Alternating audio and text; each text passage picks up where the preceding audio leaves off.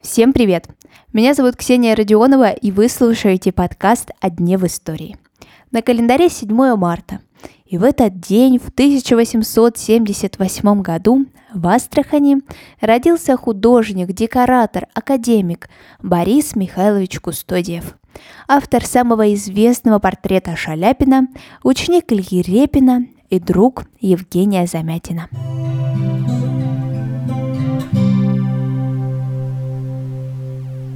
Конце XIX века в Астрахань приезжает выставка художников-передвижников. И по счастливому стечению обстоятельств там оказывается девятилетний Борис. Тогда-то он и влюбился в живопись и принял решение стать художником. Денег в его семье было совсем немного. Когда Борису не было и двух лет, у него умирает отец, и мать одна воспитывает четырех детей – но мать не смогла оставить без внимания такое благородное желание ее сына. Находит деньги, и Борис начинает брать уроки у известного астраханского художника Павла Власова – Параллельно с этим Борис учится в духовном училище, а после в духовной семинарии. Мать не только поверила в творческий порыв своего сына, но еще и надеялась, что он продолжит семейную династию и станет священником, как его отец. Но этого не вышло. Высшее образование Кустодий все-таки решает связать с творчеством. Едет в Москву, но в училище живописи его не принимают. Поэтому Борис отправляется в Петербург, в Академию художеств. И туда он уже был зачислен, в класс самого Ильи Репина. Под его началом Кустодиев начинает преуспевать и становится одним из лучших учеников Репина – Важным шагом в карьере Кустодиева становится приглашение Репина вместе поработать над заказной картиной. Торжественное заседание Госсовета 7 мая 1901 года.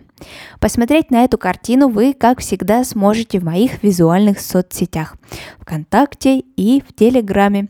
Подписывайтесь, ссылка есть в описании к этому эпизоду. Репин возлагал на Кустодиева большие надежды. Говорил, что художник он даровитый, любящий искусство, вдумчивый, серьезный и внимательно изучающий природу.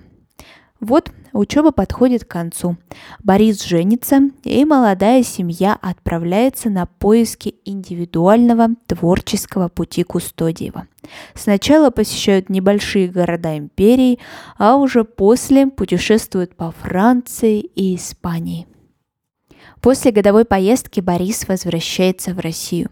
Сам себе строит дачу, живет там, творит получает гонорары и в творческих кругах уже ценится как настоящий художник.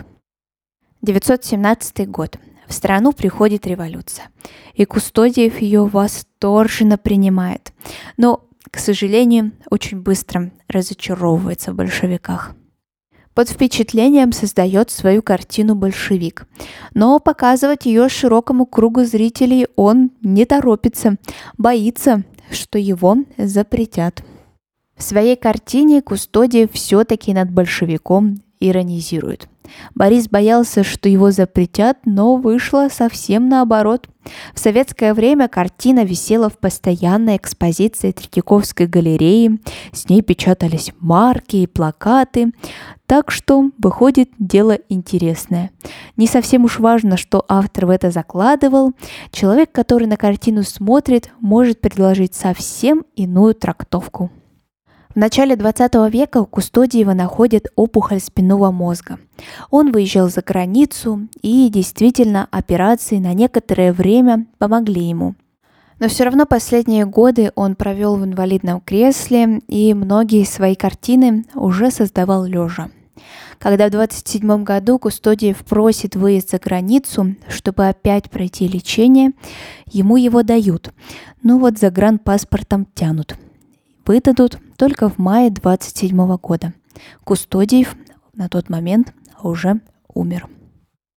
Несмотря на тяжелое состояние Кустодиева, во время своей болезни он создает одни из самых своих жизнеутверждающих и ярких картин. «Русская Венера», «Голубой домик» и «Купчиха за чаем». А сегодняшний выпуск подошел к концу. Обязательно оцените этот подкаст, чтобы не потерять новые выпуски. А мы услышимся совсем скоро. Хорошего дня!